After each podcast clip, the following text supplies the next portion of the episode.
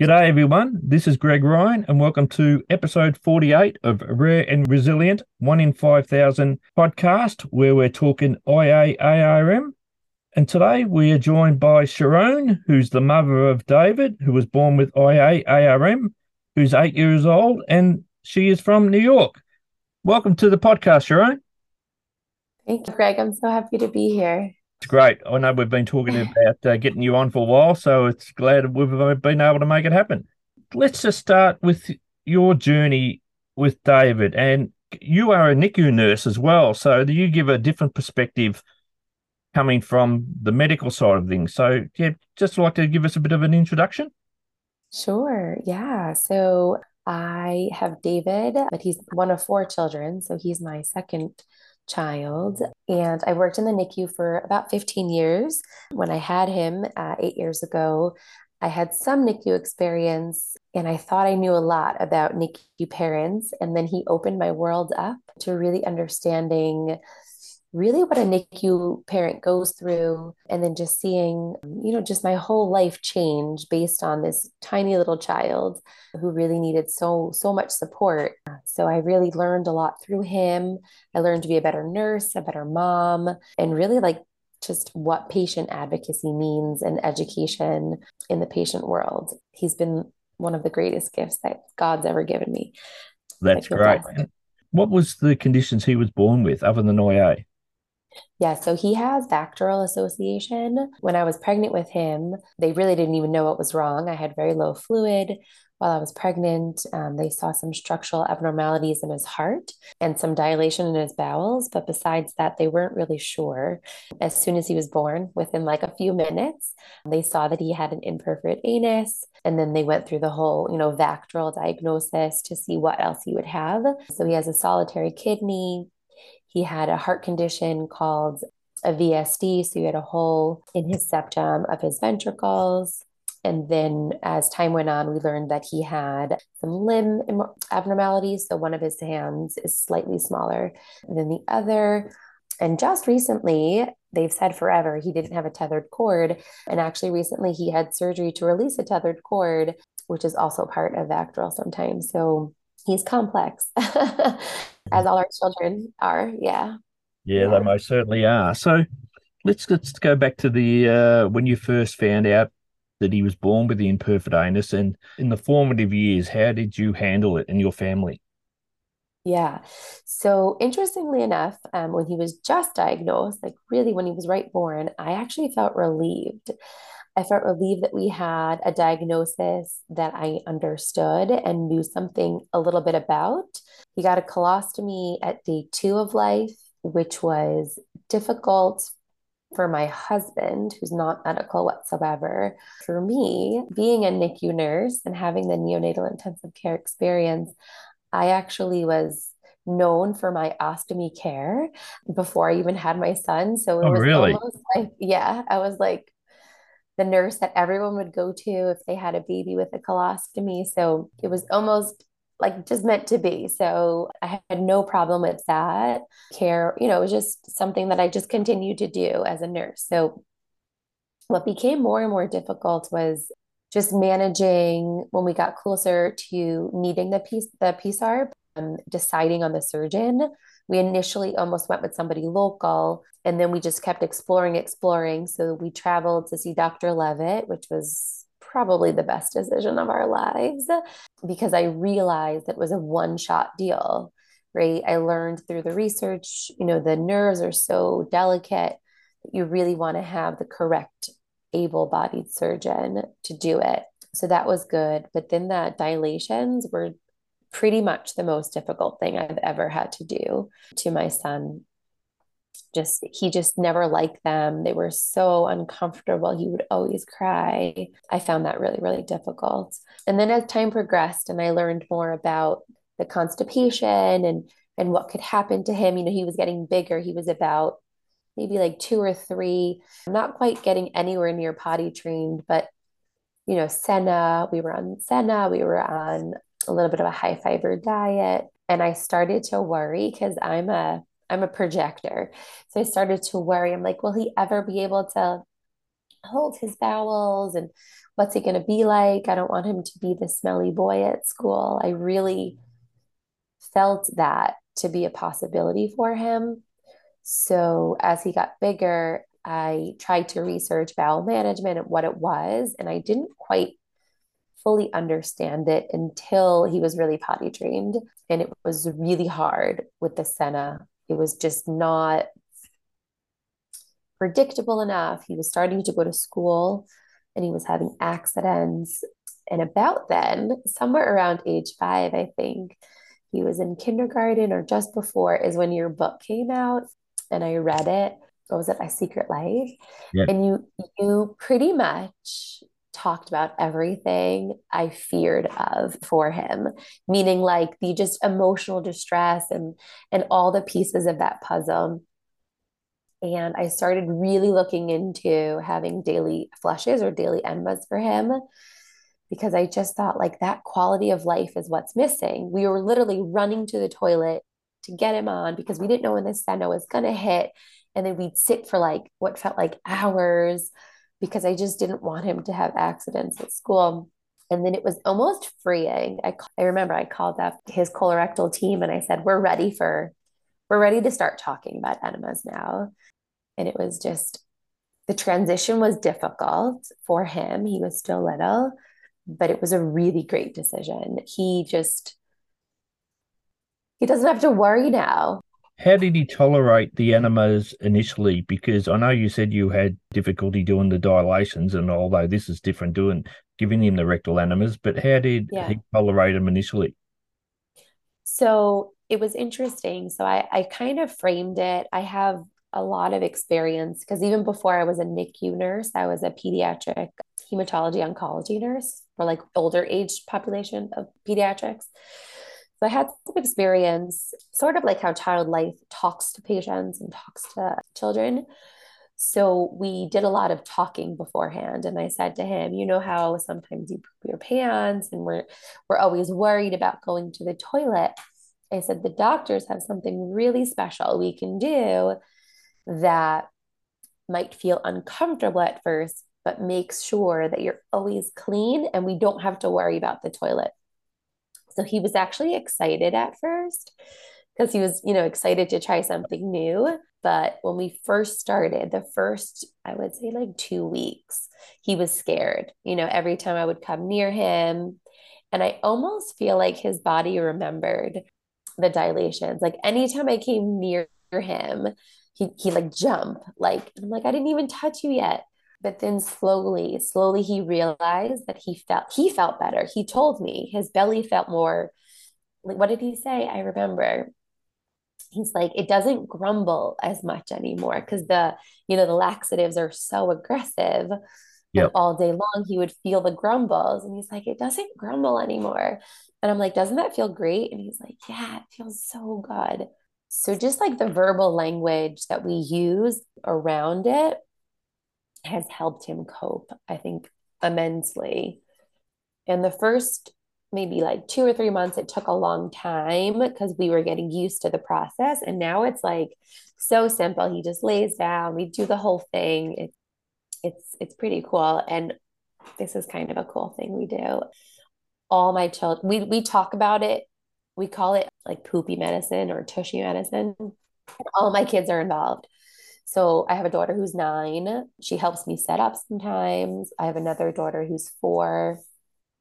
She'll like lay the chuck on the bed for me and pour some of the solution in the bottle. So it really just makes it normal. Our whole house, it's no big deal. So David so, doesn't feel like he's any different to the other kids. Exactly. Yep. And do you do them in the morning or the evenings? We do them at right after dinner time, so before his bath.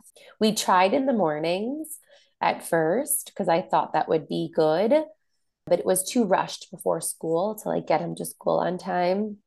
I suppose so when you've got four kids, it's you have to put them yeah.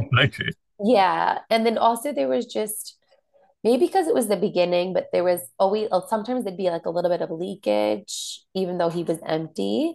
Whereas at night, I can just keep him a little longer or clean him up after, put him in pajamas. Like it didn't, it doesn't affect him.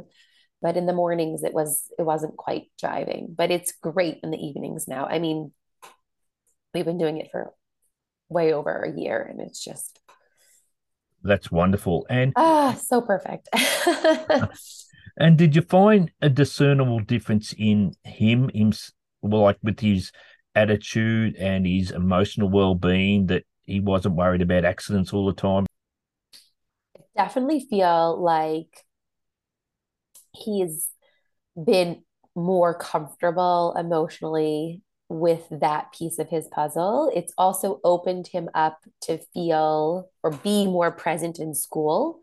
I felt like when we were on the laxatives, I was hearing a lot more from his teachers that he was like not paying attention or he was like running around the classroom or and I want to say that some of that might have been the grumbles from the Senna making him feel uneasy.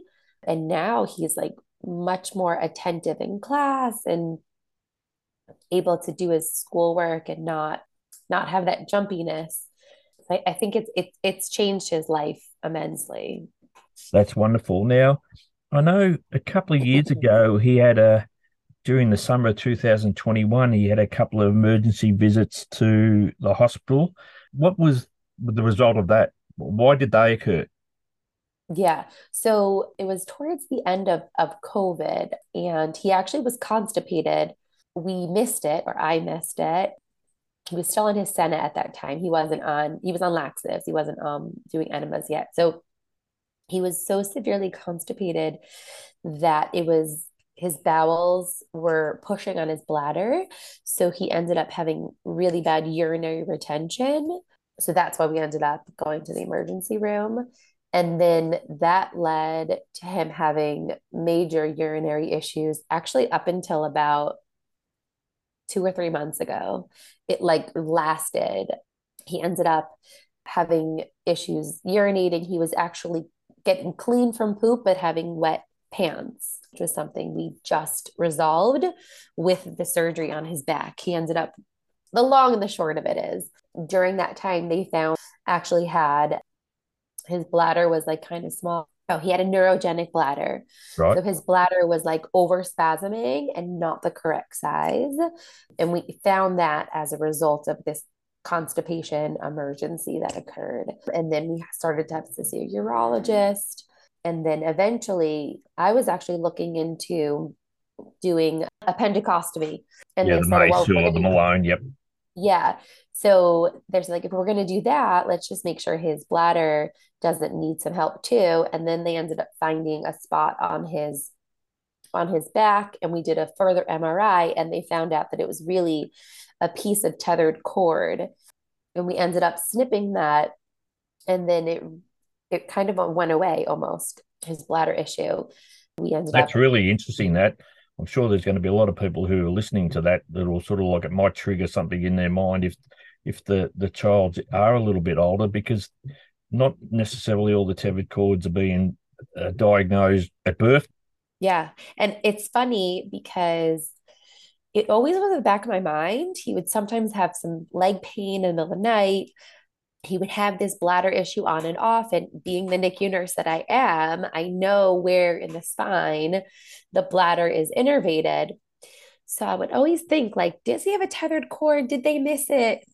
and everyone all everyone was like, no, no, he has MRI when he was young. He's probably fine. And I'm like, oh, I don't know. Um, and then he ended up having this MRI because he was having this bladder issue, and they saw this spot on his spine.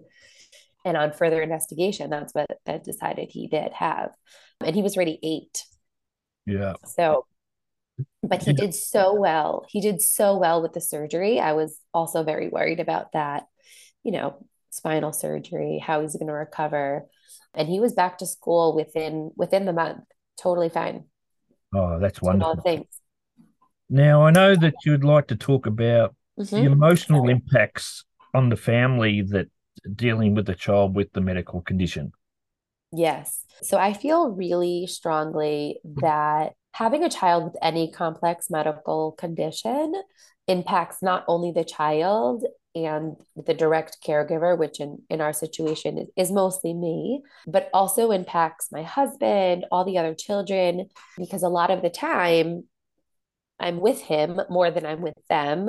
And there's jealousy and there's just like a high stress feeling that happens. He's going to surgery, we're driving to the hospital, we're going on an airplane. And I really, the more I look into it, the more I research, you know, kind of like a post traumatic stress or chronic stress situation, it's so in line with our family and what we've been through. And I think it's important that everyone knows that it it's a, a common thread. I've asked, all you know, I've been researching and trying to look into other people and how they feel. I think it's a common thread among complex medical families. Um, this chronic stress or this chronic, you know, just extremes of feelings and emotions. And as soon as I recognize that in our family, and actively work on talking about our emotions and understanding that sometimes I have to be with David, but also I really want to be with the rest of them and I'll make special time for them. It has really helped us. We're still a work in progress, but specifically is one of one of David's siblings been affected more, do you think, than the others? I think his older sister, they're only 11 months apart. So she was she was not even a year when he was born. And I feel like she definitely feels it. She's even said to me before, like, you're always with David. You want to be with him more. Maybe because she's a little bit more able to express it, but I, I definitely feel like it's impacted her. I see that she gets quiet sometimes and she's like, oh, I'm fine. I can do it myself. And I think it's I think it's a coping mechanism yeah. of sorts. And what about um, your husband? It's it's definitely hard on him. His he doesn't have a medical background, so he can't always do the medical things. You know, I'm the one who does all the enemas. I always go to the hospital. I do. I'm in every procedure with him, and he's just not comfortable with those things. So it's definitely created a strong, very strong bond between me and David, and and sometimes it's I can see that it's difficult for him I can totally understand that. It sounds like you have a really strong connection to the community now through the groups. Yeah. I mean, when I first joined, I don't remember how old David was. I first joined one of the groups on Facebook. I was one of those just watchers, right? I would like see what people posted and I would get really anxious, like, oh, is that our future? I would like overread everything, but I would never post. And then as he got a little older and I got maybe a little bit more comfortable, I started just posting a little piece here or there. But I find the more active I am in the group, the more comfortable not only do I feel with his diagnosis, but talking to other parents. And instead of being anxious about what I'm reading, it's comforting now. It's like, oh, you've been through that. I've been through that. Oh, that's how you handled that. Let's try, we'll try that way. So I now find a lot of comfort in the community versus when I first joined and I was just kind of overwhelmed by what I read. It's yeah, really nice to see. Yeah. I know we've discussed recently how you would like to write a book about your experiences. And yeah. you're sort of like you weren't sure from David's perspective. And I know you put a post up on the one in 5,000 information group asking mm-hmm. people their opinions. And definitely varies from adults to parents, doesn't yeah. it? Yeah. I found it. I mean, I didn't do statistical analysis, but I found very strongly that the parents were advocating for me to write a book because they would love to hear what I had to say and, you know, see if it's similar to their experiences. And most of the adults, it sounded more like, you know, let your child decide if he wants to put his story out there you don't want to, you know, maybe when he gets older, he'll resent the fact that his story is out there. But I really asked David directly. I know he's only eight, but I said to him, I said, David, I want to write a book about our journey, you know, about me being your mom and everything we've been through. I think it would really help a lot of moms and dads know that they're not alone and help some children know that they're not alone. And he said, let's do it. Like he was uh, just like, let's do it. And then he sometimes asks me, ever since we brought it up, did you write the book yet? And I'm like, well, you know, David, it takes time to write a book. He'll be excited when he knows you've done the podcast? I think so. Yeah. I think he'll be excited. I mean, he knows your name. Uh, we read some of Rare, Rare and Resilient together. He was really excited by it when it came. He he just he finds it. I find that when I tell him that there are other people out there just like him, it excites him. He's like, "Oh, other people have trouble pooping." I'm like, "Yeah, they do. It's no biggie, right? Like we're all different, and that's just your thing." And then there's other times where he's just like, I wish I wasn't like this. And I'm like, well, yep. we're all just different. We're all just different. And we can't, we can't know why. It just is, you know? You can always tell him he's got a special bottom just like I do. yeah. yeah. I mean, how is he with his friends at school and that? Are they aware of his IA? No, they're not directly, but he's really proud of all his scars. So he uh-huh. shares them pretty openly. And I remember specifically when he was, I want to say when he was about four, he was in summer camp and he was showing his scar, his like ostomy scar to like one of his friends. He was four. And his counselor called me and said, David is telling all his friends that he used to poop out of his stomach and this is the scar that's left. and I'm like, and I'm like, yeah, yeah, that's exactly what it's for and what happened. And he wasn't ashamed. He wasn't like, he just like said it. And I thought that was super cool. Oh, that's super wonderful. cool. And he's he's always just thought he's cool. So well, he certainly is. You can tell him. I think so. So he's a superhero. He's so awesome. I know you have a passion for educating and the empowerment around our condition. Would you like to have a, just talk about that? Yeah, I really, from my NICU experience and from my parent NICU parent experience, I have found that education is just the power of the world. So without understanding something, you can't really know how to address it. So with any diagnosis in the NICU parent population, I would always not just sit them down and say, go look at the answer. I would walk them through their child's diagnosis. And the parents that took that and ran with it, I have always found that their experience with their child was a little bit easier. And I'm not saying that having a complex kid, you know, isn't hard, but I'm saying that if you feel empowered that you have something to do about it, whether it's doing some research or learning about this tool or kit or person or support group, it's empowering, right? Because sometimes when you're given a diagnosis, you're like, oh, why was this given to me?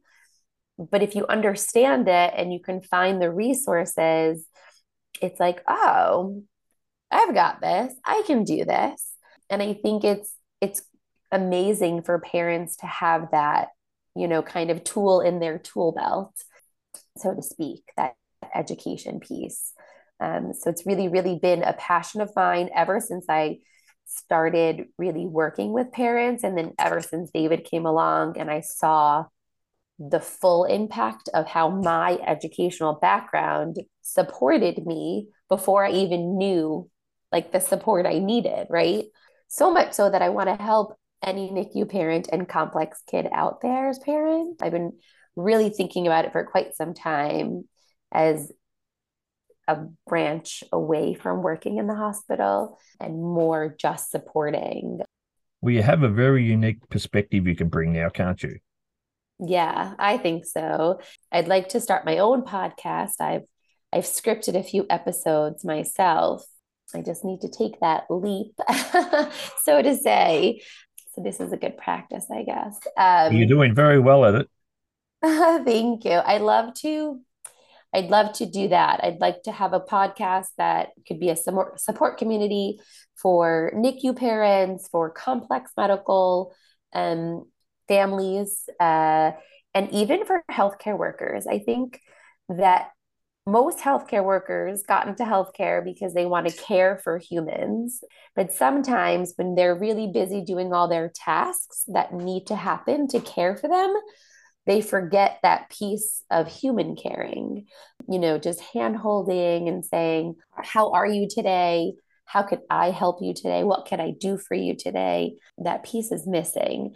So I'd like to help both groups of people and just show how the healthcare worker can better support that parent of the of the sick child or the complex medical child. Oh, that's a great idea, right? And yeah. As far as yourself and your husband are concerned, how have you navigated sharing David's conditions and issues with family and friends, etc., since he was born? Yeah, so definitely our family units have known. So my parents and my, I have two older siblings. I, I pretty much told them right away. Um, his parents and his siblings all know too. And even some of our close friends know. Uh, I feel like maybe the first one to two years of his life, only our family, only our close families knew. But I started to understand that there's nothing to be ashamed of. And if we're going to be so, you know, forward with him, we should just make it part of our normal lives. And I found the more people I shared it with, the more comfortable I felt. You know, not the people I meet on the street, but, you know, like close friends know. Um, it really helps to have support. All his teachers know.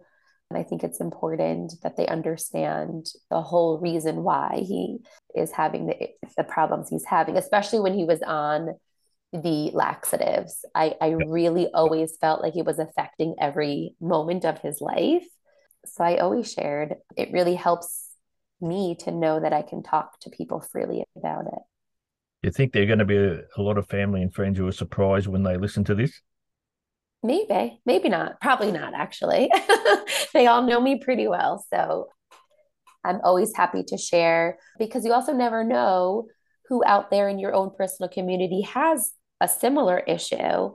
I've had people come up to me saying, I think your son has something similar to a friend of mine, or um, I heard your son had something with his his bowels. I have this friend in this place and and I talk to all of them. I'm happy to talk to anyone who has any questions that I can help them with or at least, you know, steer them in the direction that has the answer that they need. Yeah.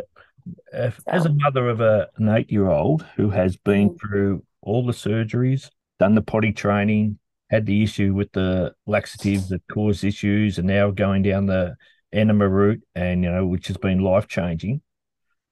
What would your greatest piece of advice be for new parents who have just started the journey or just after their child's in the preschool age? What would you like to share with them, your advice to them? I think the greatest piece of advice I could say is just be patient be patient to learn with your child. Be patient to say, I don't have all the answers and we're going to learn about this together. Be honest with your with your child that you're doing your best and you don't have all the answers, but we will find the place that can help us the best. And then we might have to make another change because you're changing and it's okay. I think that's really the biggest piece for me. Great piece of advice. Just finally, before we uh, close it off, so what's your podcast name going to be? I'm going to be calling it Growing Tiny Humans.